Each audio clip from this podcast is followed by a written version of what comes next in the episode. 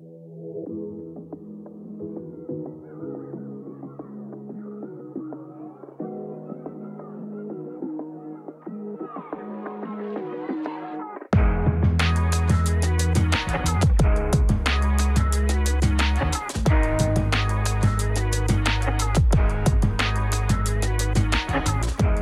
Posloucháte další epizodu wrestlingového podcastu Kávička s Michalem. Jako vždy vás zdraví Michal Petrgal. Toto je 12. epizoda v tomto roce.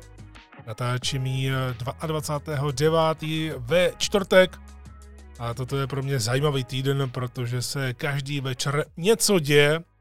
Asi nejzajímavější z tohoto týdne bylo úterý, kdy jsem byl vůbec poprvé v životě se podívat show Jana Krause a říkám to schválně s tím důrazem na podívat, protože když jsem si udělal takovou momentku před tím bájným červeným gaučem a vydal jsem ji na své sociální sítě, tak eh, prakticky úplně všichni s výjimkou snad jednoho člověka si mysleli, že jsem tam byl host, takže to byly neuvěřitelné komentáře, mě to hodně překvapilo. Eh, samozřejmě nevím, odkud to vzniklo, ale Eh, možná si to každý přebral po svém, ale vytvořila se taková zajímavá lavina. Samozřejmě já jsem tam byl opravdu jenom jako divák, dostal jsem to eh, v květnu jako dárek ke svým eh, narozeninám od svých vynikajících kamarádů, kterým ještě jednou moc děkuju, pokud tohle poslouchají. V každém případě opravdu jsem tam byl jako divák, ale je pravda, že celá řada lidí už v minulosti se mě ptala, nebo spíše si přál, abych tam jednou v budoucnu byl například jako host. Tak kdo ví, možná se to stane, ale opravdu, pokud jste mě hledali ve středu večer na Primě nebo pak na YouTube, tak se vám omlouvám, ale opravdu jsem tam nebyl jako host, ale jako divák. Ale maximálně jsem si to užil, takže tímhle tím pro mě začala vlastně divadelní sezona. Já mám hodně rád navštěvování divadel, obzvláště na podzim a v zimě, takže kromě show Jana Krauza jsem se ještě šel podívat do divadla na Fidlovačce. Ale nezačíná jenom divadelní sezona, možná totiž eh, začíná nová éra AEW a to je ostatně důvod, proč tady dnes jsme, protože já jsem trochu naznačoval, že bych chtěl zrecenzovat AEW Dynamite Grand Slam a to se přesně stane za pár okamžiků, protože před pár minutami jsem tento díl dosledoval, takže za čerstva se k tomu všemu dostaneme a také, co to vlastně způsobuje pro AEW. Už tady byly nějaké zkazky, nějaké spekulace, že AEW ovlivnila ta tiskovka, ovlivnila ta kontroverze negativně, že jsou poloprázdné haly a tak podobně, což je nesmysl, protože AEW vydělává víc. AEW dokonce měla tři týdny za sebou přes milion diváků v televizi při živém vysílání má také velmi slušný rating, který se hodně počítá kvůli eh, prodeji reklam, což je demografie 18 až 49 let.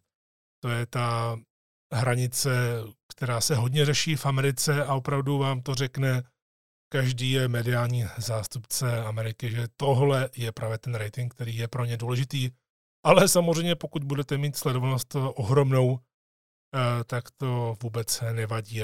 Naopak eh, to jenom ukazuje, jak silný máte brand. A AW stále si myslím, že má silný brand. Možná tam byl nějaký mírný pokles, ale rozhodně to nebylo eh, vidět právě na Grand Slamu, protože ten už druhý rok po sobě našel pro mě hodně zajímavé místo, což je centrální dvorec pro Grand Slam, pro poslední Grand Slamový tenisový turnaj US Open, kde se mimochodem letos sloučila Esirina Williams, asi teda. Těžko říci, jestli se uh, loučila nebo ne, protože to bylo takové nejasné. V každém případě je to druhý rok po sobě a i přesto, že tam bylo asi méně lidí z toho, co jsem se díval, ne tedy na obrazovku, ale na nějaké statistiky, které jsem měl k dispozici, tak AEW stejně se blížila k nějakým rekordům ve výdělcích eh, hovořila o tom těsně před eh, Grand Slamem na svých sociálních sítích, že se blíží eh, k tomu milionu gate, což je, jsou výdělky vyloženě za vstupenky a to ukazuje, právě kvůli tomu, že loni toho měli prodáno víc, tak to ukazuje, že AW zdražila už před nějakou dobou vstupenky. Možná zdražila jenom nějaké ty velké balíčky, třeba na ploše a podobně, jak to eh, dělá WWE, kdy vám udělá nějaký prémiový balíček, vy se můžete podívat i do zákulisí, můžete si udělat i vlastní nástup, dají vám titul, můžete se s ním vyfotit a tak dále. Takže kdo ví, kde AEW dělá změny, protože ty nejlevnější lístky jsou stále velice dostupné, takže když se člověk chce podívat na AEW, ale má trochu hluboko do kapsy, tak to vůbec nevadí. Takže myslím si, že bylo pro AEW důležité tohle to nějak tak udržet a Grand Slam přišel v pravý okamžik, tedy v době, kdy se o AEW mluvilo, že tam jsou problémy, bylo tam několik suspendací, určitě nějaké pokuty, možná tam budou i nějaká propuštění, kdo ví, kdy se tohle všechno dozvíme, ale my jsme tohle už probírali speciálně v jedné z předchozích káveček, můžete si ji klidně poslechnout, kde jsme se věnovali do podrobná právě tiskovce eh, CM Punka a také recenzi All Out, což byla poslední recenze ohledně AEW a teď si dáme tedy tu další. Grand Slam začal pro mě očekávaně titulovým zápasem, tak ono tam těch titulových bylo strašně moc. Takže vlastně to byly jenom titulové zápasy. Pokud se nepletu, když se teď díváme jenom zběžně na ten seznam, tak eh, to bylo pět utkání a všechna byla o titul. Ale tak nějak jsem si říkal, že by bylo záhodno začít eh, světovým titulem ROH, protože jednak eh, tam máte dvě silná jména a jednak je to také titul, který možná trošku ubral na kráse, teď není zase takhle důležitý, ale je to pořád ROH World Championship a pokud k němu máte nějaký vztah, pokud eh, je tam ještě stále nějaká prestiž, tak rozhodně byste ho neměli dávat někam poblíž tomu hlavnímu titulu, o čem to vlastně celé bylo na stadionu Artura Ashe v New Yorku, tedy o AEW World Championship. Eh, konečně se dozvíme jméno nového šampiona, takže to eh, byla ta hlavní zpráva, ale mě hodně zajímalo, že AEW vypsala Krise Jericha do titulového zápasu o šampionský pás ROH proti Claudio Castagnelovi. Je to hodně zajímavé, že Claudio Cesaro Castagnoli eh, je představitelem ROH. My jsme se bavili o tom přechodu, kdy Jonathan Gresham s ním prohrál hrozně rychle, což bylo úplně jasně dáno to, že Tony Khan, jakmile odkoupil ROH, tak to bude chtít dělat podle sebe. A tím, že zvolil Claudia jako hlavního šampiona, tím, že tam má Samoa Joea jako televizního šampiona, pokud se nepletu ještě stále, teď je tam eh, Daniel Garcia jako pure champion, tak uh, chce tomu dodat nějaký ten směr a využívat lidi, které možná nevyužívá eh, v AEW, což není případ Jericha, ale tak jako tak je to prostě skvělý zápas pro brand Ring of Honor, protože upřímně Castagnoli versus Jericho by prodalo jakékoliv pay-per-view ohledně ROH, takže kdyby to někdy dali jako hlavní tahák někam do menší haly, třeba pro 4 tisíce nebo 5 tisíc lidí, tak věřím, že i ROH by zaznamenala takováto čísla a nemusela by být v týdnu v Restemánie.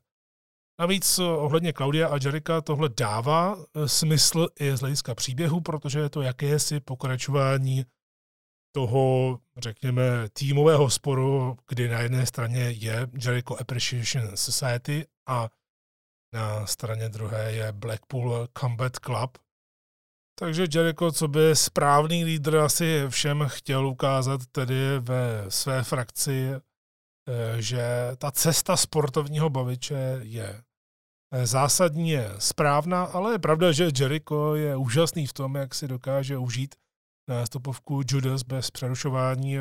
Neřeší to, že je, je heel, že by lidem nadával, že by úmyslně nechtěl, aby lidi eh, zpívali tu písničku, takže prakticky na začátku zápasu nebo před ním se chová jako babyface, byť teda ne nějak od sebe nuceně.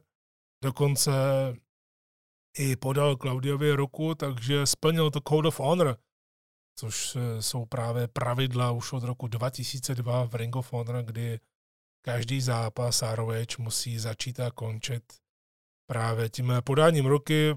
Samozřejmě byly výjimky jako Fight Without Honor, nebo právě výjimky typu, když se na tahle pravidla někdo vykašlal a pak z něj byl monstrozní heal v ROH. No a Jericho to byla vlastně jediná chvíle, protože od té doby šel jasně eh, do heel postavy, dokonce to schytal i Kere Selken, který tam byl a vždycky bývá přítomen u titulových zápasů ROH, to se mi líbí, eh, že tato tradice se dodržuje i teď pod novým vedením.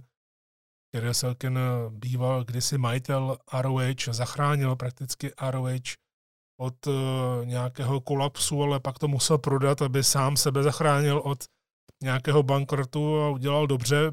ROH byla dlouhou dobu eh, dosti prodělečná prakticky většinu eh, svého působení snad až pár show, jak sám říkal Kerry Silken, který pak zůstával čestným prezidentem a vždycky to bylo tak, že byl těch velkých titulových zápasů přítomen, což bylo tady také, stejně jako Bobby Cruz, co by Eh, ringový uvaděč, který je, mě osobně vyhovuje absolutně nejvíc už eh, hroznou řádku let. No a také eh, komentátor Ian Riccaboni, který je výborný, má i skvělou barvu hlasu, skvěle se poslouchá a dost mluví k věci v těch zápasech. Takže Kerry Selken tady byl zapojen, byl trošku nešťa- nešťastně, protože ten jeho spot, kdy ho měl napadnout Jericho, byl takový dost zvláštní, nepovedl se a trošku to ubralo z toho utkání. Naopak eh, Claudio Castagnoli nám eh, ukázal, proč je pan zvedáků, proč je mistr Uppercut, protože ještě předtím, než přišel do WWE, tak opravdu kromě toho svého hej, jak vždycky vyřvával a myslím si, že pamětníci eh, z indie scény rozhodně na tohle pamatují, tak kromě tohohle všeho s tím hej ještě dával strašně moc aprkatů na nejrůznější varianty. A líbí se mi, že Claudio Castagnoli po WWE, po těch nevím kolika letech, myslím, že bylo v WWE více než 10 let, takže dokázal spojit prvky Cezara, což můžeme vidět eh, při nástupu, můžeme to vidět i, jak se dokáže prezentovat, jak je ohromně silný, a zároveň je to také Claudio Castagnoli před WWE a po WWE. Takže smíchal několik variant a myslím si, že to funguje výborně, protože tady těch uppercutů nasázel Jerichovi extrémní množství. Mimochodem Claudio teď nedávno dal vůbec svůj první rozhovor v rámci podcastu, takže první dlouhý rozhovor po odchodu z WWE a moderátorem byl Chris Van Vliet, který dělá eh, skvělé rozhovory. Eh, takže Claudio tam měl i nějaké dost zajímavé historky. Mluvil třeba o tom, jak on měl být vlastně soupeřem CM Punka v WWE v roce 2014, v ten den, kdy Punk odešel pryč a už se nevrátil. Tak eh, to je docela zajímavá skutečnost, kdy hovořil i právě o zákulisí této společnosti a prakticky nadále potvrzuje to, že on není zrovna ten typ, který by si po odchodu stěžoval na něco a naopak eh, to bere eh, tak, jak to je a snaží se z každé situace vymáčknout to eh, nejvíc. Asi mnohé lidi, teď když odbočím, by překvapilo, že Claudio vlastně si užíval tu Wrestlemánii, kdy jako do Bar šli proti Strowmanovi a tomu desetiletému klukovi Nikolasovi. To pro něj byl jeden z nejlepších momentů vůbec v WWE a nevnímal to ani ironicky, protože přesně jak já vždycky říkám, tak je Claudio tady eh, zmiňoval, že je potřeba ty lidi bavit, je potřeba dělat pořád něco jiného, znamená, že nemůžete mít Wrestlemánii a osm stejných zápasů. A na někoho prostě uh, na někoho se ukáže a ten musí udělat zrovna právě takovou dost netypickou věc, ale Claudia je vyloženě na to hrdý a vidí, že lidi se na to vzpomínají i po takové době a za to je rád, takže to je jenom taková odbočka. Vrátíme se spíš k tomu zápasu, kdy Jericho samozřejmě i na ten svůj věk eh, ukazuje, jak je pomalejší, ale dokáže se skvěle adaptovat. Za mě teda osobně byl hodně působivý ten kontr, kdy Claudio si ho měl vzít eh, na druhém provazu na Avalanche Ricola Bomb. Ricola Bomb eh, býval jeho finisher před WWE, ale Jericho to dokázal velmi dobře, velmi šikovně přetočit na Hurricane ránu u takovýchto momentů, kdy už ten wrestler má třeba za Zenitem, nebo se tomu Zenitu, dejme tomu, blíží, nebo je pomalejší, tak se člověk bojí, co se stane, ale Jericho to tady zvládl. Ale myslím si, že asi všechny překvapilo to, jak to skončilo, a to z několika různých důvodů, protože samozřejmě Všichni asi čekali, že Chris Jericho odvede dobrý zápas, který navodí atmosféru, ale opět prohraje. Ostatně také, když jsem se díval na kurzy před Grand Slamem, protože na Grand Slam se v Americe dokonce vypsali kurzy, tak Chris Jericho byl největší outsider. Takže kdo si vsadil na Chris Jericho a ne úplně malou částku, tak mohl vyhrát balík. A nejenom tedy tahle ta věc byla taková hodně eh, zajímavá, protože Jericho odmítl vlastně Code of Honor, úplně znemožnil uh, celá ta pravidla ROH. Udělal to po svém, nebyl první, kdo to v historii ROH udělal, ale udělal to po svém, jakožto ukončení zápasu eh, bylo opravdu takové, že Claudio se z toho nemohl dostat, dostal mezi nohy a Judas Effect Eh, který je velmi chráněný a tento finisher tím, že je chráněný, tak právě člověk ví, že se něco stane. Takže ve chvíli asi podobně jako One Winged Angel uh, u Kennyho Megy, tak eh, když víte, že takovýhle wrestler nasadí svůj finisher nebo End of Days předtím, takže bude opravdu ten konec. No a tady byl konec a Chris Jericho se stal novým světovým šampionem ROH, jak eh, sám naznačoval už před zápasem, bude mistr Ocho, eh, dával eh, najevo, že to pro něj bude osmý světový titul vůbec v kariéře, v historii, který se Jericho. A myslím si, že tímhle tím AW všechny překvapila, což je samozřejmě dobře, protože já neříkám, že tohle je špatné překvapení. Je to určitě velké překvapení, já jsem to nečekal když jsem viděl, jak dává Judas Effect a opravdu, že počítá do tří, tak eh, mě to dost šokovalo, ale musím teď takhle čerstvě uh, naznačit, říct, že Jericho je jako světový šampion a ROH, tak to je skvělá věc jak pro něj, tak určitě pro odkaz jeho kariéry, ale uh, současně pro společnost jako takovou, protože stále ještě nevíme, kam míří ROH. Možná se to ještě nedozvíme následujících týdnech. Ale vemte si, že Jericho je tam světový šampion ROH, Daniel Garcia je tam eh, momentálně pure champion a nechtělo se mu, mu, nechtělo se mu moc gratulovat eh, Jerichovi, to bylo vidět, ale tak nějak to udělal, i když eh, jeho myšlenka už je někde úplně jinde, chtěl by být s Danielsem, to všichni víme, už to dávali dost najevo a tohle bude ten dlouhodobý příběh. Nicméně ten zápas, jo, místy to bylo takové neohrobané, hovořili jsme o tom spotu s Kerem Selkinem, bylo tam pár dalších chybiček, které trochu ubrali z toho zápasu. Eh, asi málo dočekal, že Claudio takhle brzy prohraje po té, co získal ten titul, i když byl tady chráněný a kvůli tomu podvodu, ale stejně. Ale možná tím, že Jericho vyhrál, tak je to také zpráva o tom, že chce to někam posunout, tuhle společnost, eh, kterou letos koupil někam jinam. Možná právě bych chtěl získat pro ROH televizní smlouvu, třeba, že by se ROH vysílala někde hodinu týdně, úplně mimo TBS, mimo TNT, kdo ví.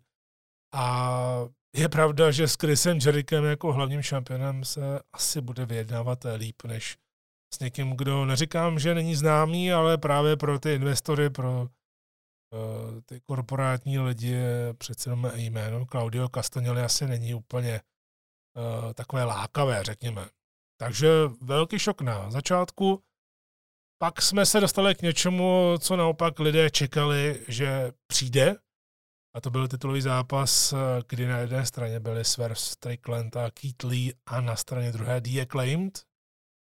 Což tady musím říct, že už při nástupu The Acclaimed to byla naprostá šílenost, jak to bylo hlasité.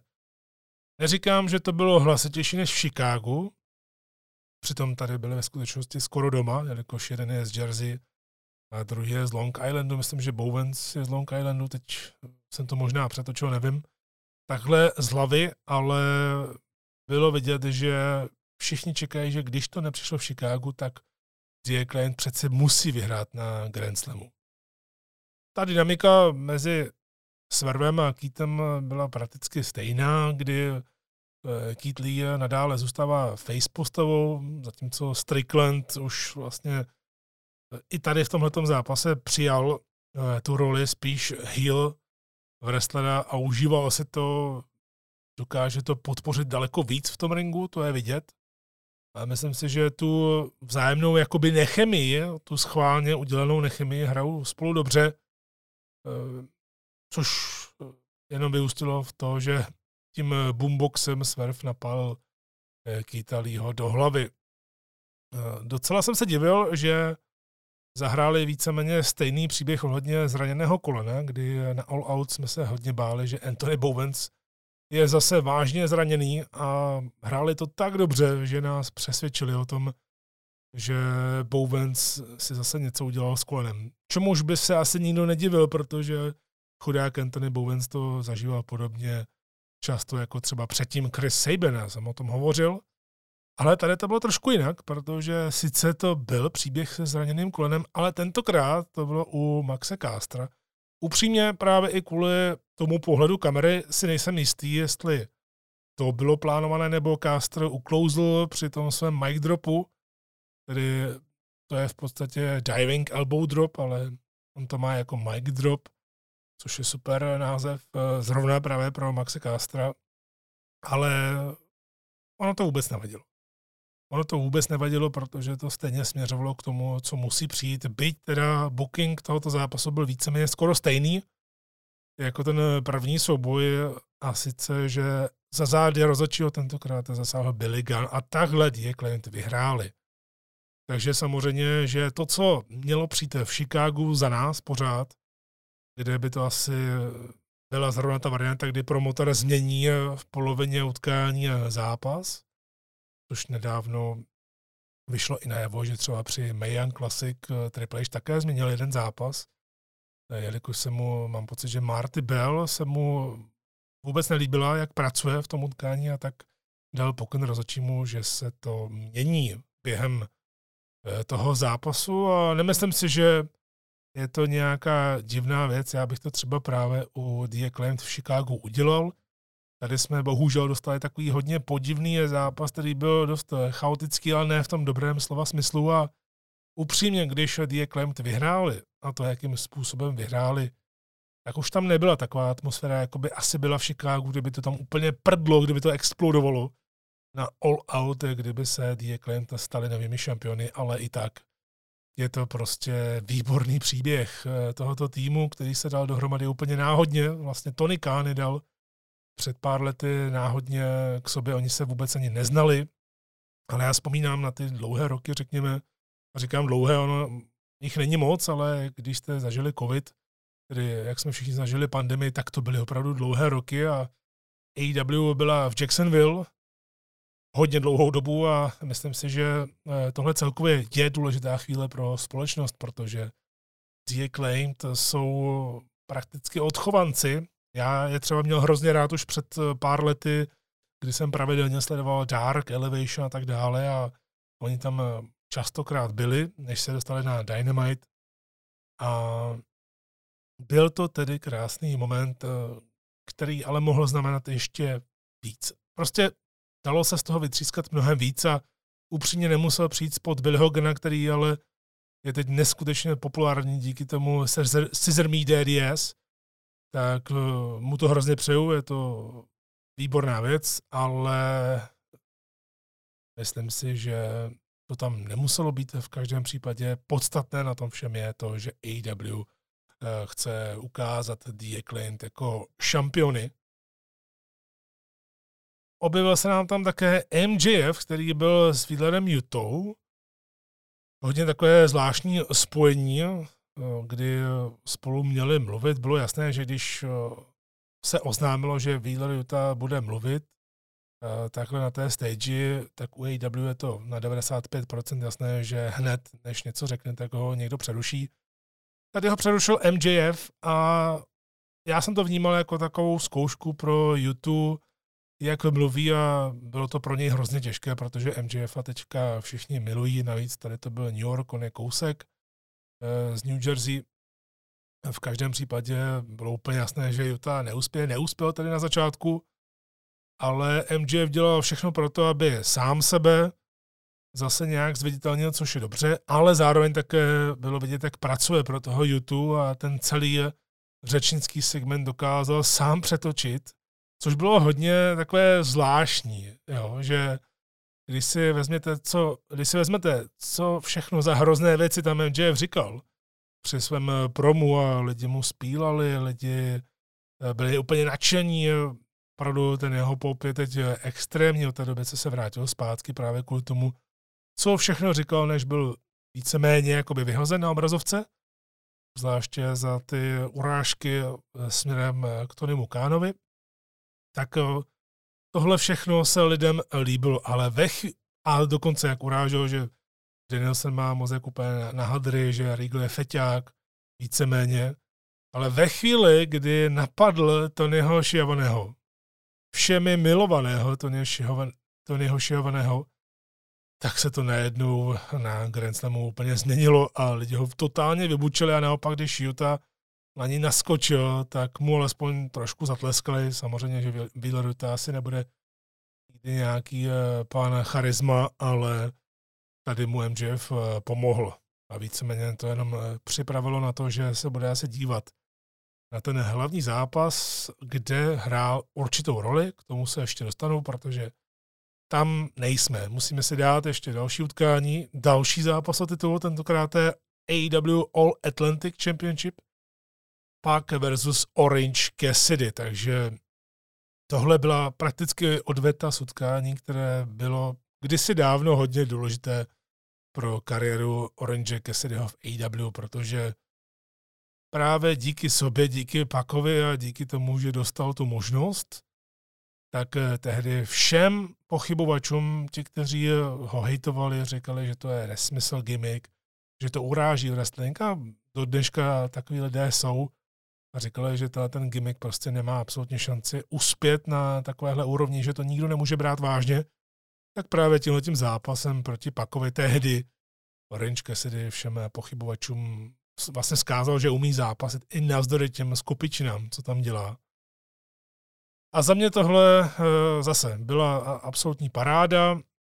Nebyl to nějaký eh, super špičkový zápas, ale bylo to zároveň velmi dobré utkání na takovéto schlazení diváků, protože ti úplně, ne úplně, ale hodně vybuchli pro The Acclaimed. Předtím byli nadšení, že Jericho se stal šampionem ROH. Tak eh, co je teď ideální? Dá tam Cassidyho, který je pohudář, ten bude mít pop při nástupu, byť ne za mě takový pop, jako mýval kdysi, když ještě nastupoval na tu předcházející nástupovku na Pixies, eh, což mě osobně se líbilo daleko víc a hodilo se to ke Cassidymu v AW mnohem víc než ta jeho současná a prakticky i minulá, protože tuhle používal na indie scéně a Tony Khan hrozně chtěl mít už od začátku v AW, ale nedokázal se spojit právě s tím majitelem práv na tuhle písničku, ale evidentně se mu to povedlo, protože Cassidy má tuhle, eh, kterou mýval kdysi řadu let na indie scéně. Takže máme pohodáře, u kterého vždycky to bude jasné, že si to lidi užijí a pak eh, naštvaného agresivního paka, ať už je to face nebo heel, je to úplně jedno, tak eh, pak bude vždycky bastard a bude vždycky naštvaný. Ale líbilo se mi, jak opravdu dokázali zpomalit tempo, ale zároveň, že vás to nenudilo, že dokázali uklidnit společně tu show, aby si lidi byli schopni tak nějak alespoň mírně odpočinout a to jenom dokazuje, jak jsou oba velmi kvalitní. Je to možná e, takové neúplně viditelné, ale mně se třeba hrozně líbí psychologie zápasu Orange Cassidyho, kdy on opravdu o tom přemýšlí, je vidět, eh, že ví, kdy má změnit a co má změnit. Eh, hlavně se mi líbí, jak dokáže změnit ty zavedené pořádky, takže když chtěl eh, pak skočit Black Arrow, tak mu tam jenom dal nohy, předtím se odkutálo a víceméně to jsou věci, kterým se zasmějete, ale vlastně si řeknete, že Cassidy jako charakter v zápase působí jako takový malý genius. Na druhé straně prostě pak má možná vůbec nejlepší tělo, udržuje se v úžasné formě už řadu let a za mě teda umí fenomenálně prodávat některé chvaty, obzvláště DDT, kdy to vypadá, že mu zlomíte hlavu, ale díky těm krčím svalům pak asi myslím, že se to nestane. Tady tedy Orange Cassidy udělal dvakrát diving DDT a pokaždé jinak a pokaždé to vypadalo, že zavraždil Paka. Což jako pokud tohle umíte, něco jako Dolph Ziggler, který je, taky vždycky vypadal, že ho vraždíte, výborně uměl i prodávat Taylor Breeze, eh, což je také trošku nedoceněné, tak to všechno dohromady utvořilo takový pěkný zápas, plný zajímavých detailů, kdy Orange byl hodně blízko titulu, člověk věřil, že by mohl porazit třeba Paka, ale bohužel byl to třetí zápas v pořadí a po třetí jsme dostali takový podvodný konec, kdy pak to sice udělal velmi šikovně, jakož si pomohl zbraní, aniž by to viděl rozočí a trošku jinak než předtím, že by tam došlo k tomu, že rozočí je třeba zmácený omylem nebo tak, eh, to ne, ale udělal to tak, aby to rozočí absolutně nemohl vidět, a víc si tak říkám, že pak třeba nechtěl příběhově nad Orangem vyhrát po Black Arrow nebo tak, aby mu lidi vlastně nefandili, protože celkově ten jeho moveset, jeho styl zápasení je takový, aby lidé neustále fandili, ale to on nechce. Takže bohužel tady se AW trošku zatlačila bookingové do rohu. Všiml jsem si, jak komentátoři v těch dalších segmentech nebo v tom dalším utkání se snažili ještě to vždycky zakryt tím, jak je to pro rozočího náročné to všechno sledovat, což je pravda, ale evidentně tam asi muselo dojít eh, k nějaké diskuzi právě mezi Tonym Kánem a komentátory třeba v nějakém breaku, nebo on jen tam řekl, že tohle se možná lidem líbit nebude, tak eh, aby to nějak ještě vysvětlili dopředu. Ale i tak eh, bez ohledu na za mě chybu tom, jak byl dosažen tento výsledek, tak eh, to byl zatím nejlepší zápas večera. I když člověk, když, na tom přem, eh, když o tom přemýšlím teď, eh, jak to utkání bylo potřísněné podváděním Paka, tak z hlediska té storyline, jakou tam měli mezi sebou, tak to vlastně dává smysl, protože pak pořád mluvil o tom, jak Orange Cassidy nepatří do stejného ringu jako on. A tady vlastně si uvědomil, jak silný konkurent, možná na to předtím zapomněl, eh, když spolu zápasili, protože také měl docela na mále, byť nakonec ten eh, závěr byl totálně dominantní pro Paka, ale tady musel podvádět. Čímž vlastně příběhové dokázal, že se mýlil o tom, že Orange nepatří vůbec do ringu, eh, kde je právě pak, ale bohužel to přišlo na akci, kde zatím tedy tři zápasy a tři podvody, ať už jste face nebo heel, tak eh, třikrát to utkání eh, skončilo nějakým podvodem nebo eh, prostě něčím, co není čisté. Jdeme na interim Women's World Championship. Tony Storm, Brett Baker, Athena a Serena Deep.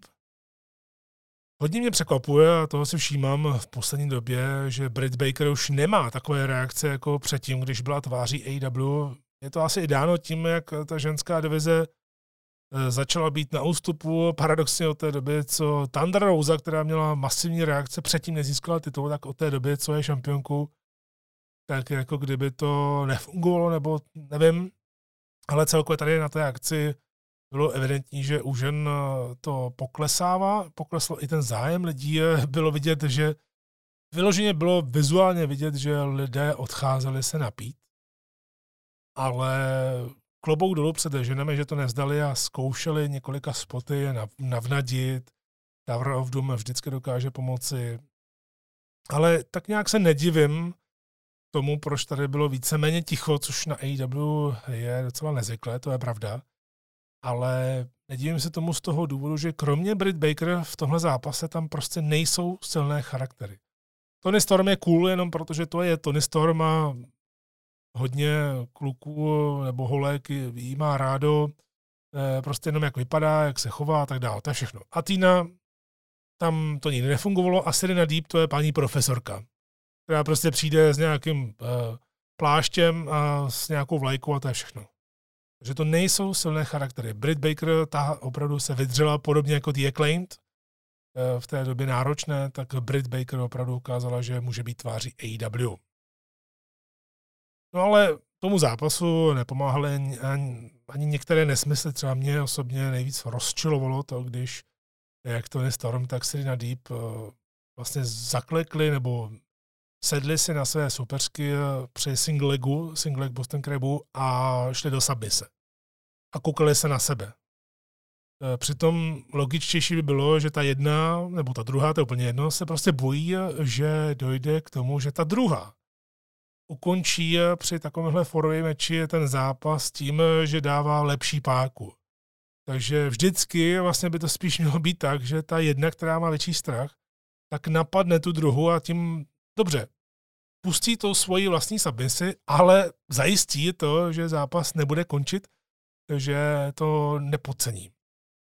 Ale jak jsem říkal předtím, že ženám klobou dolů, jak to nevzdali, tak opravdu lidi si k tomu dokázali najít cestu, fandili trošku na Japonce, ale při tom power moveu a Tiny se totálně probrali, kdy ona zvedla dvě ženy na jednou a praštila s nimi, což většinou bývá právě chvat u mužů, ale fanoušci to tady ocenili, nicméně bohužel to bylo za tu horší cenu, protože jak to Atina udělala, tak spadla přímo na hlavu Britt Baker a mně bylo jasné, že je zlé a to jsem ještě neviděl následky. Nakonec tedy Britt Baker byla zase krvavá, možná se jí obnovilo to zranění nosu, jak ho předtím měla zlomený, ale přesně, jak už ji předtím říkali zkušení borci, tak jakmile máš krev, tak to dávají pořádně najevo a hlavně si ji neutírej, tu krev, protože to pak bude vizuální skvost, což eh, se dokázalo i tady.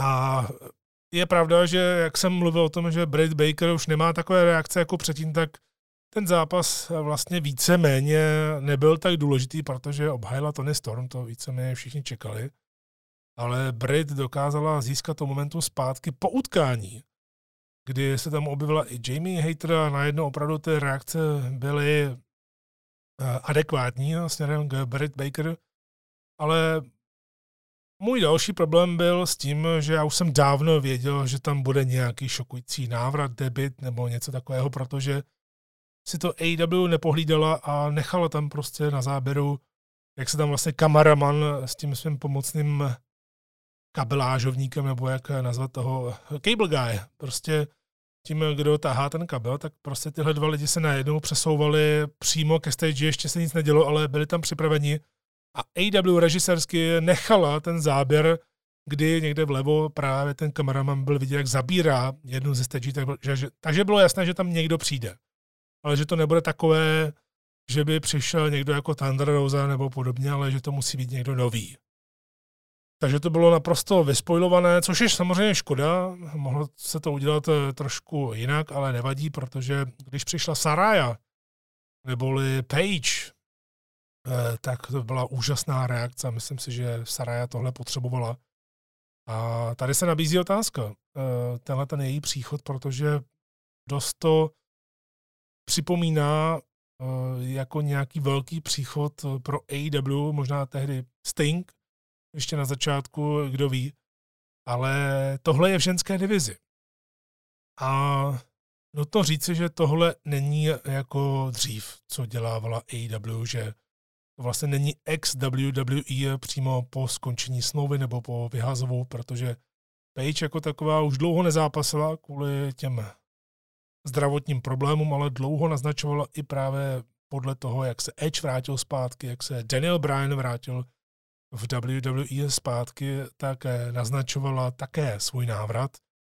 A vlastně sama o AEW častokrát v rozhovorech mluvila, Takže ono není takové překvapení, že nakonec tady skončila a ukázala se jako Sara sice možná s trošku jinou vizáží, s jiným obličem, než eh, jak jsou na ní lidé zvyklí, ale to nevadí, protože jsme hlavně rádi, že se jí daří dobře.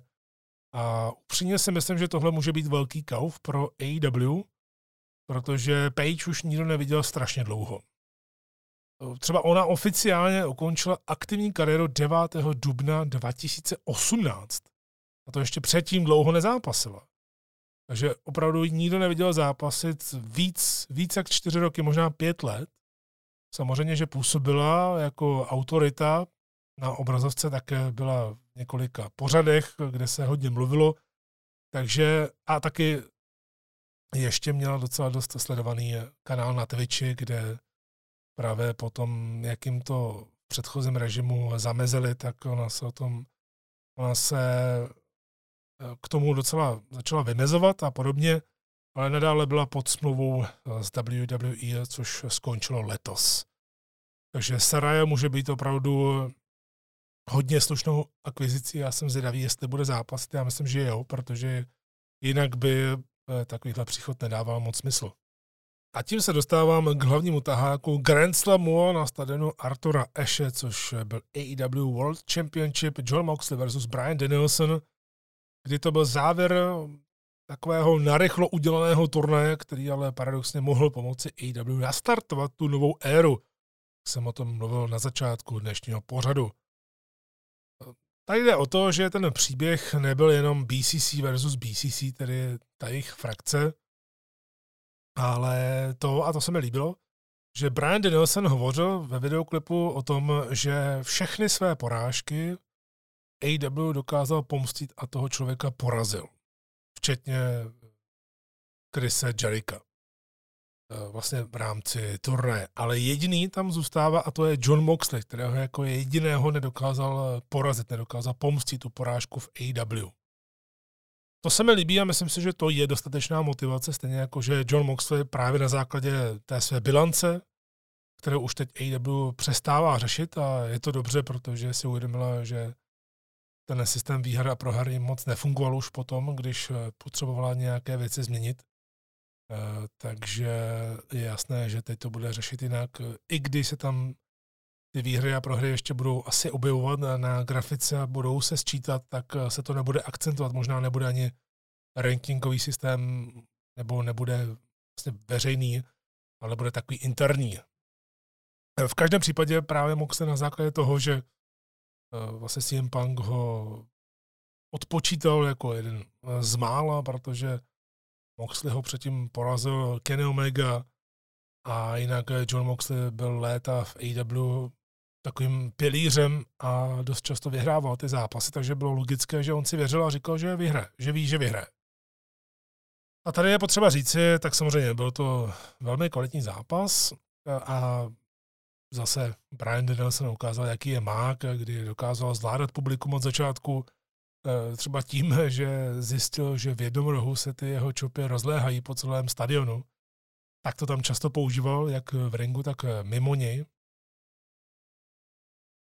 také bylo jasné, že se tam nějakým způsobem objeví MJF a to by byla asi moje výtka. Ne ani tak výtka k MJFovi, protože ten ve Skyboxu dělal diváka výborně, měl skvělé reakce, eh, bylo to i nevinné, protože když byli v reklamě, tak třeba telefonoval, dělal jako, že telefonuje. A lidi se tam smáli v hale, bylo to vidět, eh, že pokaždé, když zabrali kamery MJF, tak eh, tam byl výbuch smíchu v hale, což je fajn, bylo to takové nevinné. A u toho to mělo zůstat, protože bohužel potom se to hodně přehánělo. Byly tam neustále záběry na MJF a split screeny a tak dále. A začalo to opravdu, přestože jsme viděli v ringu nádheru a měli jsme se na ní koncentrovat, tak začalo to spíš trošku působit jako to, že Moxley a Danielson zápasí spíš o to, kdo prohraje s MJFem. On to říkal v promu, ale takhle přesně ještě nám to AEW těmihle zvláštními střihy během zápasu eh, naznačovalo. A vlastně se to ukázalo jako pravda. Měli jsme krásný technický zápas, kdy oba dokázali udržet lidi v pozoru i při tom přízemnějším wrestlingu, kdy hodně šli do MMA, do grapplingu, do strikingu a podobně. A přiznám se, že mě překvapilo, že Moxley vyhrál. Já jsem celou dobu, už od začátku turné, sám pro sebe tvrdil, možná jsem to tady řekl i nahlas eh, v kávisce, ale pokud ne, tak to tady teď řeknu, tak eh, celou dobu jsem si tvrdil na začátku turné tohohle turné, který musel vzniknout kvůli CM Punkovi, že Brian Danielson vyhraje. To byl můj hlavní tip. A že to bude takové eh, i symbolické, protože kdykoliv CM Punk odešel, tak eh, Brian Danielson se stal šampionem. Vemte si ROH, Punk odešel v roce 2005, Danielson se pak stal tím nejlepším, než sám odešel. Eh, samozřejmě, že to nebylo hned, ale Brian Danielson byl ten, ten hlavní potom. CM Punk odešel v roce 2014 a kdo vyhrál v roce 2014 na WrestleMania ten titul a uh, udělal z toho zázrak v New Orleans na WrestleMania 30, potom co měl dva zápasy. Daniel Bryan, Bryan Danielson. Tady uh, by si člověk řekl, že Punk zase odešel, nechal titul a že Danielson to sebere. Takže uh, to by bylo docela takové zajímavé, ale nakonec se tak nestalo. Mě to hodně překvapilo, že Moxley vyhrál. Ale když jsem pak nad tím hned vlastně pár minut po skončení, než jsem zapil tady kávičku, přemýšlel, tak vlastně mi to jenom potvrdilo několik faktorů. Uh, AEW se prostě zatlačila sama do rohu už od All Out. Nejenom tou akcí All Out, která nebyla povedená vůbec, víceméně tedy povedená eh, vůbec, ale pak i tou tiskovkou a ona celou dobu měla připraveného MJF, že půjde proti CM Punkovi. To mělo to být eh, to velké odhalení, to velké překvapení na konci placené akce. Eh, což se samozřejmě stalo, MJF se ukázal, ale pak eh, byla ta tiskovka a najednou jsme měli turnaj bez Punka, najednou tady Punk nebyl a tak dále. Takže v ideálním scénáři se MJF měl vrátit, podle mě Punka porazit a Punk by si dal pauzu, možná na vyřešení těch zranění, nebo kdo ví. Moxley kvůli tomu nešel na dovolenou, to víme, a zase to musel zachránit. A tady e, zase dostal ten titul v době, kdy je to dost zvláštní. No a ten další faktor, čímž odkazu i na některé věci z WWE, tak prostě Brian Danielson je známý tím, že někdy odmítá vyhrávat. On prostě někdy vyloženě tlačil na kreativní tým nebo na Vince, aby ho neprotlačoval, aby ho spíš zatlačil zase dozadu. Takže tam mohlo být také diskuze, pokud eh, tam se hovořilo o tom, že by Danielson vyhrál nad Moxlem, tak třeba Brian eh, tomu měl nějaké výhrady, ale když si to všechno spočteme a dáme dohromady a také ohledně toho zápasu, jaký jsem, jak jsem o něm mluvil, že tam MJF byl neustále v záběru, tak pokud tenhle ten turnaj měl opravdu sloužit jenom proto, aby ten vítěz hned prohrál s MJFem, což je asi logické vzhledem k těm reakcím, jaké má, tak eh, je tedy správné, že to je John Moxley, protože si Danielsona můžete pošetřit. A MJF mezi tím může nastavit teror, zatímco Moxley by si odpočnul, eh, kdyby Danielson vyhrál. Takhle. Já jsem se do toho trošku zamotal, ale dávalo by to smysl, kdyby si Moxley měl odpočinout a bylo by to jenom pro MJF, tak Danielson MJF Eh, tam by to asi fungovalo. Ale nakonec je evidentní, že AW jde jinou cestou, takže za mě to bylo takové hodně dobré zakončení turné, ale bohužel se na tenhle ten zápas, eh, který byl velmi povedený, nebude moc eh, vzpomínat, protože režisér Dynamitu to prostě brutálně přeháněl se záběry na MJF a tím úplně nakonec sebral energii z celého zápasu. Čili suma sumárum, AEW nepřinesla za mě úplně novou éru, ale právě podle těch silných reakcí eh, směrem k MJFovi to víceméně znamená, že ho všichni asi budou chtít vidět jako šampiona, což je podle mě nevyhnutelné. A je to dobře, že podobně jako The Acclaim dostane, neříkám odchovanec, protože MJF vyloženě nebyl odchovaný. Eh, v AEW ale je to stále mladík, je to jeden z těch čtyř mladých pilířů, jak Eh, dokonce AEW si dala i na merch, tak eh, myslím si, že je to nevyhnutelné, mělo by se to udělat a navíc díky tomu že teď půjde proti Moxlemu, tak ho může úplně odstranit z televize a on si dá právě tu zaslouženou, vol, zaslouženou dovolenou, možná i déle než těch šest týdnů, jak se o tom hovořilo. Pro mě byla epizoda Dynamitu od začátku do konce silná v wrestlingově, tedy opravdu Grand Slam byl hodně založený na zápasech a ne na nějakém šíleném komplikování situací a že by se tam objevil milion různých lidí. Ale furt si myslím, že by si AEW měla dávat pozor na ty podvodné konce, na ty nečisté konce, protože opravdu kromě vlastně Danielson Moxley to všechno bylo takové hodně eh, zvláštní, hlavně ty první tři zápasy, že skončily právě takhle nějak eh, podobně, takže bookingově to není úplně nejsilnější, ale zase na druhou stranu, už jsem to zmiňoval na začátku, eh, ta sledovanost v posledních třech týdnech je přes milion i po té kontroverzi, nebo právě možná díky té kontroverzi s tiskovkou. Takže to funguje. No a uvidíme, jakou sledovanost bude mít Grand Slam, ale vzhledem k tomu, jak byl vypropagovaný, tak bych si dokázal i troufnout tvrdit, že ta sledovanost ještě trošku poroste nad třeba milion sto, milion dvěstě, vůbec bych se tomu nedivil. No a eh, když o tom tak přemýšlím, tak eh, tímhle tím, že Moxley vyhrál a Moxley předtím šel jsem JFM, který eh, vypadal trošku jinak, vypadal jako kandidát na prezidenta, což on sám také zmiňoval, že se úplně změnil a že teď půjde proti němu eh, úplně jiný MJF, tak takhle se mu aspoň eh, bude moci pomstit a opravdu nastolit nějakou tu velkou heal nad vládu.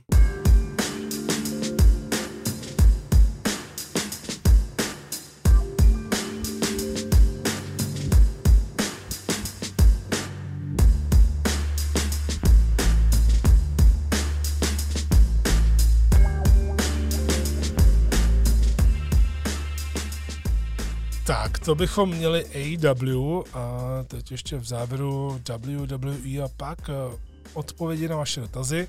Tak když jsem hovořil o tom eh, bookingu, o těch eh, chybách, tak mi to nahrává docela do karet u WWE, protože já jsem se tady chtěl ještě původně věnovat tiskovce s Loganem Polem, což udělám, ale ještě předtím právě bych chtěl upozornit na jeden takový neduch nového režimu v WWE je pod Triple H. A to je to, že on se podle mě bojí riskovat tu výsledku. To je jeden takový můj problém s tím, který jsem si uvědomil po komentování posledního ro. A ono to možná vzniklo z dobré vůle, což je takové paradoxní, ale vemte si Triple H a spol, ale převážně Triple H, je to jeho zásluha, tak za měsíc a něco si dokázal vybudovat eh, zase některé ty svoje známé koně, Kevin Owens, Seth Rollins, také Matt Riddle, eh, bychom tam mohli meta zaradit. A lidi, hlavně Owens, hlavně Rollins, aby je prostě lidi začali brát zase vážně. Nejvíc je to patrný u právě Kevina Owense. Jenomže eh, se dostala trošku do pasti společnost kvůli tomu, že zároveň Triple H chce lidem ukazovat ten nový styl zápasu na obrazovce WWE. To znamená, že vidíme další kompetitivnější souboje, k tomu tam chce mít Triple právě tyhle ty zkušené lidi, u kterých ví, že to díky nim budou hodně kvalitní zápasy. Jenomže když tohle všechno dáme dohromady, tak bohužel ten výsledek je trošku jiný, protože najednou se stává to, že eh, Triple H vlastně paradoxně nechce u nikoho způsobit, že by prohrál nějak čistě. A tak jsme tu měli, přátelé, situaci z Raw, teď, co jsme dávali, 21.9. Eh, ve středu na Strike TV eh, s českým komentářem, jinak samozřejmě Raw je v pondělí. Nicméně tohleto poslední Raw, řekněme tedy z tohoto týdne, tak eh, to byla taková zvláštní situace, protože to nepatřilo úplně mezi ty nejšťastnější epizody. A za mě to bylo hlavně důsledkem několika týdnů eh, budování, že to se neobjevilo jen tak. A i když Raw zase patřilo mezi ty zajímavé pořady, na tom se nic moc nemění, tak eh, tenhle ten týden rozhodně pro mě patřilo k těm nejslabším od nového režimu. ono by to mohlo vypadat, jako kdybych si eh, stěžoval, přitom opravdu ten režim je úplně jak nebe a dudy, je to daleko zajímavější, to ano, ale je tam problém. Je tam určitý problém a když jenom řeknu ty zápasy, tak uvidíte proč. Začali jsme Leslie Rollins uh, o US title, už byl samozřejmě skvělý 20-minutový titulový zápas, ale bylo, tady zaprvé už bylo týden dopředu jasné, že do toho zasáhne Matt Riddle, protože do jeho utkání před týdnem s Finem Bauerem zasáhl se Rollins taky. Takže mu to bude chtít vrátit. To bylo absolutně jasné. Samozřejmě pro jejich příběh, to, že teď dostaneme ten fight pit nebo pit fight, jak se to jmenuje na Extreme Rules, tak já jsem na to zvědavý, tak eh, pro jejich příběh je to jenom dobře, když mají spolu pokračovat. Ale tady přesně to byla ukázka toho, že WWE se bojí něco takového udělat, protože Seth Rollins eh, schytal hodně velkých proher v tomto roce. Hlavně tedy tři za sebou s Koudem Roucem. Ale i když měl sérii výher, tak uh, Triple H se obával evidentně toho, aby ty akcie se lince neklesly. Samozřejmě já si uvědomuji to, jednak si uvědomuji, že to napadení od Metaridla mohlo být provedené po zápase, ale když by se tak stalo, tak logicky Lešli musí porazit Rolince, takže by ho porazil čistě a ještě by dostal za trest eh, nařezáno od Ridla. Takže, jak říkám, už jenom tahle situace v úvodu, tenhle ten zápas, ukazuje to, jak se WWE zabukovala sama do rohu. Další utkání. Austin Theory Kevin Owens odveta, která eh, vypadala hodně zajímavé zase v ringu. Super teorie agresivnější a Owens teď v posledních týdnech válí, ale zasáhl do toho Johnny, Johnny Gargano. Sice vizuálně super, jak to udělal, jak to udělal šikovně, jak se tam najednou zjevil. Sebral mu kufřík. Kevin Owens vyhrál, vyhrál další zápas, teď má bilanci 5-0, nebo teda prohrál samozřejmě na diskvalifikaci s McIntyrem, ale to byla taková DQ, ne DQ, budiš, ale víceméně tady to nebyla přímá eh, pomsta od Gargana, protože ten mu způsobil, že prohrál zápas, zatímco teorie napadl Gargana před týdnem až po zápase. Takže zase nějaké napadení, zase nějaká intervence. Pak Judgment Day versus Rey Mysterio a Matt Riddle. Dominik rozptýl Rey a takhle prohráli Mysterio s Riddlem. Poslední utkání Raw, Alexa Bliss versus Bailey, to byl jednak únavný eh, závěr a damage control samozřejmě zasáhla, protože o tom je tahle ta frakce, což je naprosto v pořádku, ale když máte celý pořad jenom o tom, tak už je to pak divné. Takže jediný čistý zápas v Raw byl ve skutečnosti souboj Brawling Brutes versus Street Profits a to nikdo ani netušil, proč tam jsou vlastně brutáci, tedy Butch a Ridge Holland, i když samozřejmě ta výhra jim v Raw pomohla, tak aby mohli být bráni vážně. A to je aktuální můj problém. Ne nějaký super velký, ale může se to ještě zhoršit. Doufejme, že se tak nestane.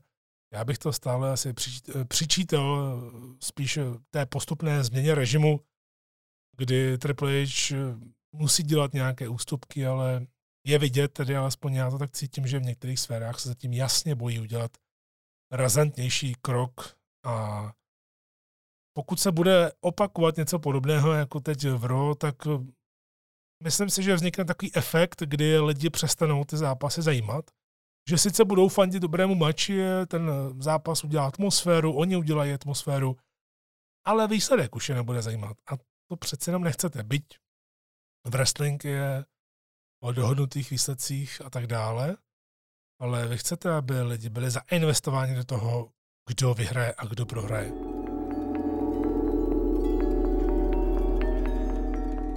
Kde se naopak WWE nebojí a naopak zariskovala, tak byla celá ta záležitost s Loganem Paulem. A tady naopak dopředu říkám, že budu hodně chválit. A samozřejmě vím, četl jsem to, viděl jsem to, lidi prostě vytrigrovalo eh, tohle to všechno do nepříčetnosti, že Logan Paul bude ve svém třetím zápase bojovat o hlavní titul WWE na nějaké velké akci, že bude hlavním tahákem. Ale je potřeba říct, eh, jednak eh, to vzniklo uprostřed týdne v podcastu Logana Paula, kde byl Roman Reigns, pak se najednou Logan Paul objevil ve SmackDownu, kam byl pozvaný od Triple H A v sobotu byla nečekaná tiskovka v Las Vegas, kde se ten zápas potvrdil. A nutno říct, že právě po tom víkendu, kdy byla ta tiskovka, tak se hlasy trošku zmírnily.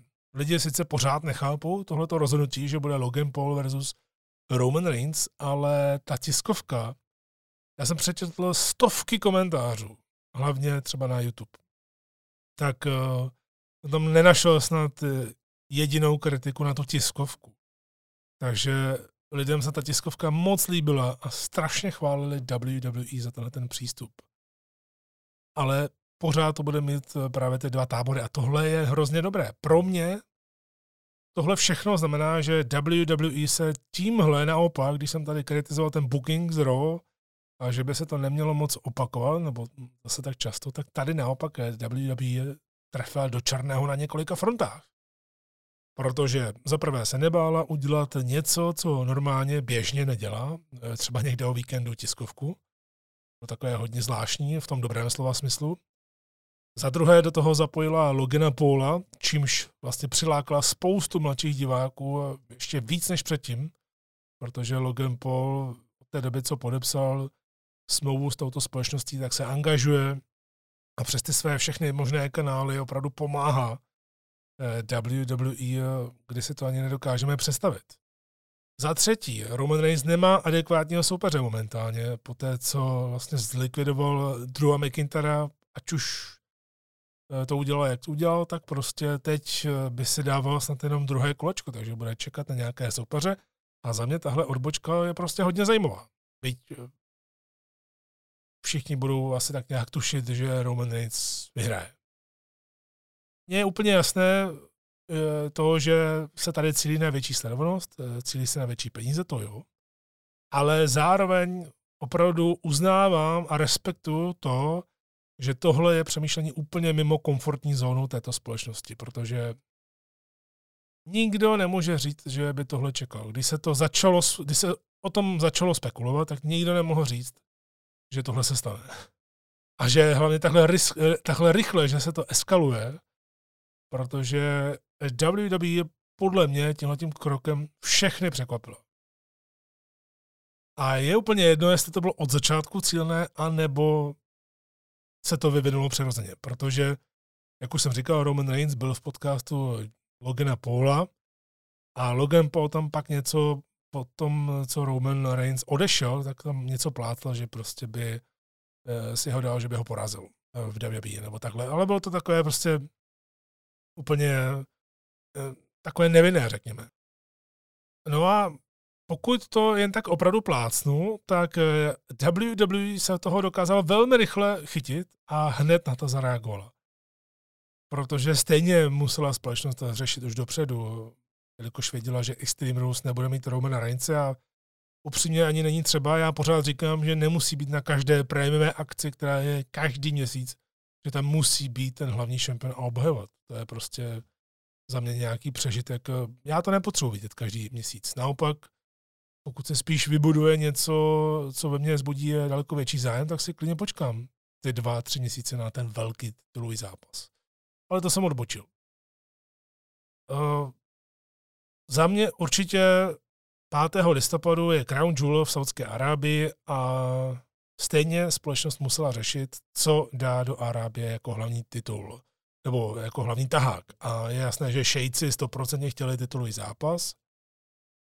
A když si tohle všechno dáme dohromady a třeba to opravdu nebylo cílené a jenom se toho společnost chytila, protože z obou stran je to prostě super. Z obou stran je to uh, je to výborná věc, co se vlastně teď stalo, protože třeba za mě vyprodukovat tiskovku na poslední chvíli není prostě vůbec žádný problém. Takže pokud tohle nebylo plánované a WWE se toho chytila, eh, tedy to, to, co se dělo na sociálních sítích, tak klobou dolů. A pokud tohle plánovala od začátku, tak klobou dolů za odvahu a také za to, že dokázala spoustu lidí přesvědčit o tom, aby se na to podívali. Samozřejmě, že nikdo nevěří, že Logan Paul porazí Romana Reince, ale co kdyby? To je právě to důležité. To bylo vlastně možná nejdůležitější Loganovo promo od jeho začátku kariéry v WWE. To promo, které udělal ve SmackDownu, to promo, kterým pokračoval na tiskovce, tak eh, on si sám samozřejmě uvědomuje, že asi prohraje s Romanem Reincem, ale věří si, říkal, že když prohraje, tak prostě jde dál a nic se vlastně neděje, ale co kdyby on vyhrál? Co kdyby on vyhrál, tak co s tím bude dělat Roman, co s tím bude dělat společnost? Co s tím budou dělat ty lidi, kteří ho nemají rádi a nechtějí ho tam? To je hodně zajímavé. Samotná ta tiskovka, jak byla udělaná, tak eh, já bych si eh, takhle asi dokázal představit, že WWE bude častěji propagovat ty největší zápasy, protože tady bylo úplně evidentní, že vy promujete hlavní zápas a ne tu show jako takovou. Takže tím dáváte jasný důraz na to, že ten zápas je velmi důležitý. A to se povedlo za těch pár dní, co to společnost dávala dohromady, včetně té tiskovky, tak to se povedlo za mě na jedničku. A na té tiskovce Roman Reigns byla, já jsem, já jsem ji viděl eh, celou, a na té tiskovce Roman Reigns byl absolutně nedotknutelný. Opravdu ty jeho výrazy v obliči, to, jak hrál postavu, ale zároveň vyjadřoval třeba respekt Triple Hovi, který tam také byl. To, že tam byla celá Bloodline, včetně Semiho Zayna, což je hrozně vtipný, eh, nebo také Paula Heymana, tak eh, to je opravdu to podpoření. To odhodlání podpořit ten nový nápad. A je to vidět, že ta společnost se snaží teď přemýšlet i mimo bublinu je jasné, že WWE to vždycky dělala, vždycky se snažila přijít s něčím novým, ale kolikrát to nevyšlo, obzvláště s celebritami. A tady se nikdo nehraje na to, že Logan Paul je nějakou hrozbou pro Romana Reince. Logan Paul je prostě spíš hrozbou pro ten systém, protože by ho rozbil. Že při svém třetím zápase by byl schopen získat titul WWE. To je něco neslíchaného a kdyby se to stalo, tak vůbec nevím. Vůbec nemám představu, co by se tím způsobilo. Ale to se tady neřeší prostě. Za několik dní WWE tohohle všeho dokázala udělat event, který prostě nechcete nesledovat. Ať už někdo říká, že je to kravina, co to zase udělali, tak tohle prostě lidi budou chtít vidět. A je to i kvůli tomu, že Logan Paul předtím zaujal oběma zápasy, hlavně na SummerSlamu proti Mizovi v singlu zaujal, i když je jasné, že teď eh, je před ním daleko vlastně ten úplně nejvyšší level, ten nejvyšší boss, ta nejvyšší úroveň, jakou může mít. No a z té druhé stránky Roman Reigns prostě protahuje svoji šampionskou šňůru a já nevidím důvod, proč by nemohl mít něco takového. Samozřejmě může to být takový flusanec do tváře eh, nějakému tomu, že si to musíš vydřít a podobně, ale dnes jsem u AW mluvil právě o té nefunkčnosti rankingu a WWE to ví už dávno, že nějaký veřejný ranking nebo něco takového, to je absolutní nesmysl, když se vám může změnit tolik eh, proměných, byť sportovně je to velmi zajímavé to zapracovat třeba do wrestlingu, ale musíte to mít eh, promyšlené od začátku do konce a počítat právě s eh, velkými problémy do budoucnosti což je možná něco, co AEW na začátku nedělala a teď vidí, že to prostě nejde. A já tady z WWE nemám žádný problém, že udělá Crown Jewel Roman Reigns Logan Paul. Naopak ji chválím za pohotovou reakci, že dokáže teď sbírat, předtím to třeba nedělala, ale eh, teď dokáže sbírat i informace od fanoušků, snaží se některé věci měnit za pochodu. A pro mě osobně je teď Crown Jewel najednou vnímaný jako legitimní, a teď to řeknu na schvál, pay-per-view. Legitimní pay-per-view, ne žádná prémiová akce, ale legitimní pay-per-view s velkým zápasem. Má to nádech velkého souboje. Tohle mi nikdo nevymluví. Samozřejmě, ano, jsme v rovině, že to, v rovině, že to je kravina, nějaký youtuber a tak dále, ale prostě to, jak to bylo uděláno, to, jak bylo zareagováno, to, jak eh, si pohráli s tou tiskovkou, ta grafika a všechno, já se na to hrozně těším. A kromě toho ještě WWE dokáže propagovat najednou tři prémiové akce. Máme tady 8. října Extreme Rules, to se plní, Crown Jewel je 5. 11. už to má ten hlavní zápas.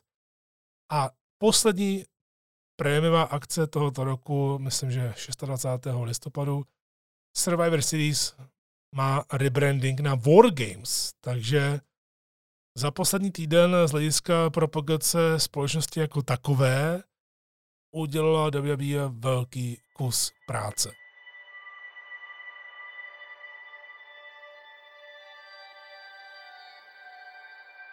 Nacházíme se v závěru dnešní kávičky a já tady vyplním ten prostor, odpověď mi na vaše dotazy, které jsem našel všude, možně i ty starší a ty novější, takže je tady všechny eh, přečtu a budu se snažit nějak na to zareagovat. V každém případě vám děkuji za tyhle ty dotazy. Děkuji také za pozdravy, za sledování, za sdílení, za podporu celkově a můžete nadále tohleto využívat, ať už na YouTube nebo na Facebooku, na Instagramu, můžete posílat ty dotazy do kávičky a já se pak eh, tomu někdy budu věnovat. Pojďme tedy na první dotaz. Radek jich posílá vždycky hodně, z toho mám radost.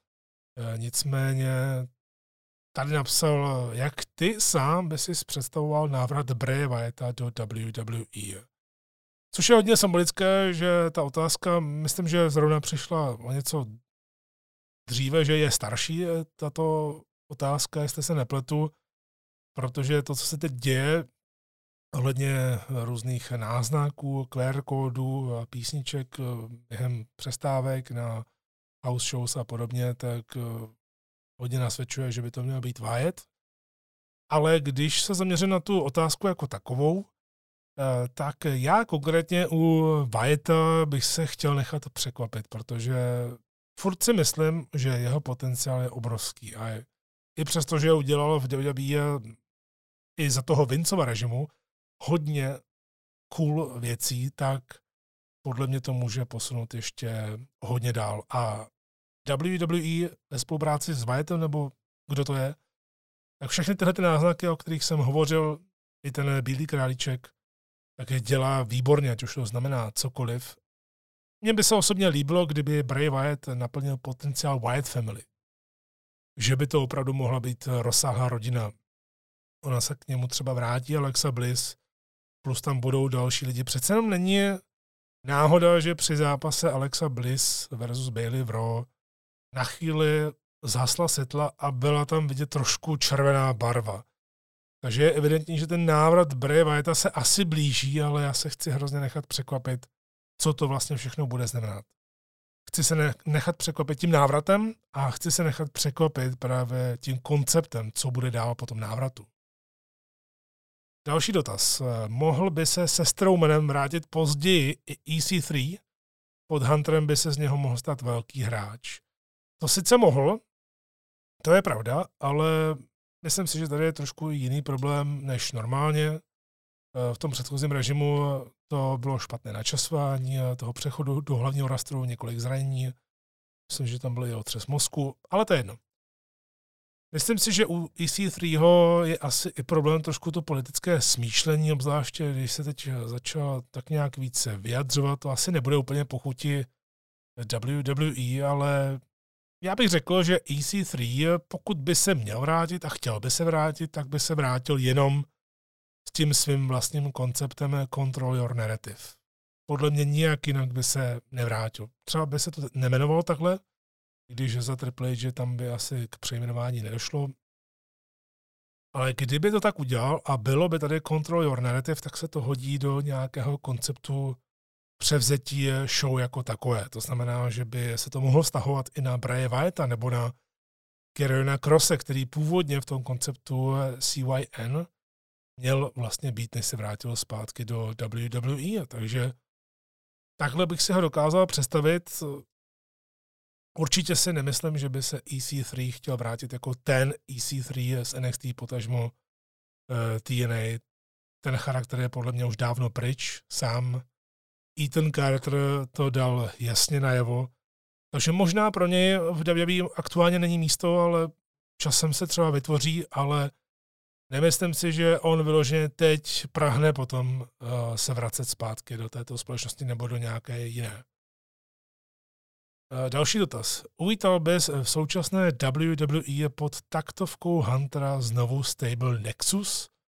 A po případě, jaké by měla členy? Tak tady musím upřímně říct, že ne. Že jednak bych eh, to ani neuvítal, ne, že bych Nexus neměl rád, ale za mě to není třeba. NXT momentálně funguje prostě tak, že bude soustavně produkovat nové lidi, takže podle mě není třeba dělat nějakou frakci z jakoby nováčku, aby se prosadili v hlavním rastru podobným způsobem. Nexus jako takový, já jsem ho měl hrozně rád, tak byl unikátní koncept, eh, který ale vzešel, vemte si, z čeho to vzešlo. Nexus vzešel z celého nápadu, jak byla první sezona NXT divná. Že to bylo dobře něco nového, ale přece to bylo strašně divný a trapný. Místy to bylo opravdu trapný. Takže Nexus zešel z opravdové frustrace. Navíc tomu ještě přidalo to propuštění Daniela Bryana za škrcení kravatu a podobně. Myslím si, že právě to propuštění hodně Nexusu pomohlo, ale naopak jim nepomohlo bohužel John Cena, protože právě to skončilo všechno tak, jak možná nemělo. I jeho vinou, on to sám později přiznal. Ale podstatné je to, že každý si tu frakci pamatuje do dneška. Včetně toho debitu, který byl fantastický za mě pořád. Ten debit Nexusu jako rozmátili vlastně všechno kolem rinku, jak tam eh, zmátili i Johna Cena a tak dále, tak klobou dolů. Ale teď z té současné éry, tak mně se naopak líbí, že se objevují nové tváře, tedy v tom podobném kontextu, jak se eh, jak je položený ten dotaz, ale ty nové tváře jsou tady v různých skupinách a dostávají prostor. To je to hlavní, že dostávají prostor. Pro mě pořád největší překvapení je to, že Imperium tam takhle vystupuje v hlavním rastru a daří se mu, dostává reakce. To mě opravdu udivuje, protože jsem si myslel, byť je mám rád a vlastně s, nimi i znám, hlavně s Ludvíkem Geiserem a s Guntrem, tak jsem si nikdy nemyslel, že by tahle ta frakce mohla překročit bránu NXT a být úspěšná, ale teď už tomu věřím. Pak eh, Brawling Brutes, Hitro, to jsou další malé skupinky, nové tváře a podle mě brzo přijde i Legado del Fantasma. To bude další jakoby nováčkovská frakce, byť je tam lídr Santos Escobar, který je super zkušený luchador. No a poslední dotaz, eh, takhle v úplném závěru. Kávičky je něco, co ne, že nemám rád, ale vždycky mě to hrozně, když už to teď vidím, tu otázku, jak tam na mě svítí, no já ji prostě řeknu. Eh, tvoji aktuální favorité na vítěze zápasu Royal Rumble. Tak eh, to je vždycky dost podobné, jako když se někdo zeptá, jak je tvůj nejoblíbenější wrestler. Já prostě nevím. Stejně jako nejoblíbenější skupina. Já prostě nevím. Stejně jako teď se mě někdo, ne, někdo nedávno zeptal na moje nejoblíbenější jídlo. Já nevím. je pro mě hrozně těžké o tom takhle přemýšlet, ale tak jídlo bych mohl rovnou říct eh, rohlík s máslem, margarínem, takhle po ránu s kafíčkem. To je prostě pro mě balada z těch uh, jednoduchých jídel, ale to nebyl dotaz, uh, jaký přišel tady do kávičky, takže se k tomu vrátím zpátky. No, já uh, začnu tím, že na Rumble se tentokrát těším možná úplně nejvíc za poslední roky právě kvůli tomu, že to vede Triple H a jsem hodně zvědavý, co s tím udělá. Protože se, přátelé, možná dočkáme Rumble, se kterým budou všichni spokojeni. No ale k té otázce, tak eh, mojí jasnou volbou by určitě byl asi na pozici číslo jedna Cody Rhodes, pokud by se stihl vrátit zpátky po zranění, což nevím. Možná to bude úplně nakvap, ale třeba to stihne. Takže to by byla moje volba, Cody Rhodes, pokud by WWE byla ochotná ho poslat na Robina Reince na WrestleMania v Hollywoodu, kdyby to s rokem nevyšlo. A pokud by to takhle všechno bylo, tak si dokážu představit, že Cody Rhodes bude tím, kdo sesadí Romana Reince z trůnu. Ale pokud jde o další favority, tak určitě si myslím, že by to měl být někdo, kdo to ještě nevyhrál a u koho by fanoušci vnímali ten posun. Ne vyloženě nějaký super nováček, to by zase mohlo být eh, dost zvláštní, ale třeba takový Kevin Owens by se mi hodně líbilo, obzvlášť teď, jak se vrátil k Pricefighterovi. Matt Riddle, to by způsobilo velké ovace, a byl by to posun jeho kariéry. Carrion Cross, to by jenom vyhovovalo té storyline, kterou začal už v NXT kdysi dávno. Braun Strowman, to je logická volba, protože býval Universal Champion a v Ramblech by měl mít výhodu, ale jako velký obr ji prostě nikdy nemá, protože se na něj všichni sesypou.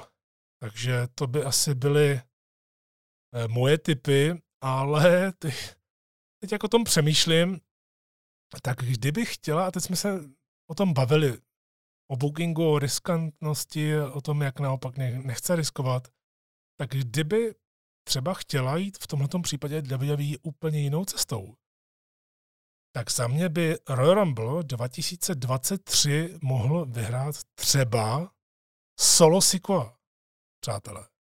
Solo Sikoa jako úplně super nová tvář, člověk, který to dělá chvilku. A vybudoval by se jako super pro Romana Reince na WrestleMania, což je úplně šílené o tom takhle přemýšlet, ale ta WrestleMania už je skoro vyprodaná. Takže nemusíte prodávat zápasy jako takové jednotlivé zápasy, ale prodáváte tu show. A kdyby se tohle stalo, tak kdo ví? Vzhledem k tomu, jak se Solo Sikoa chová, jak se chová úplně jinak než celá Bloodline, jak je hodně pro ten respekt, jak má rád se měl zejná a tak dál. Tak kdo ví při tomhle potenciálním zápase, že by třeba Solo Sikoa porazil Romana Reince. Reigns by odešel, buď na dlouhou dobu nebo na furt, protože sám o tom neustále hovořil, že tady není na dlouho. A Bloodline jako taková by zůstala, ale trošku jinak. Ne, neznamenalo, neznamenalo by to, že Solo Sikoa je najednou ten kmenový náčelník, což by možná takhle třeba používali, ale byla by to úplně odlišná cesta, úplně něco, co člověk eh, normálně nedělá a možná by to zafungovalo, ale jenom možná. A možná je to jenom výplot mojí fantazie a neexistuje to vůbec ani 0,0001% eh, eh, případů, že by se o tom takhle bavili. Ale takový byl dotaz a tak jsem se ho snažil nějakým způsobem odpovědět. Takže za všechny otázky děkuju, taky vám děkuji za e, poslech. Tohle byla další e, kávička ode mě pro vás. Mějte krásný zbytek víkendu. Jako vždy, káva s vámi. Mějte se fajn a opatrujte se.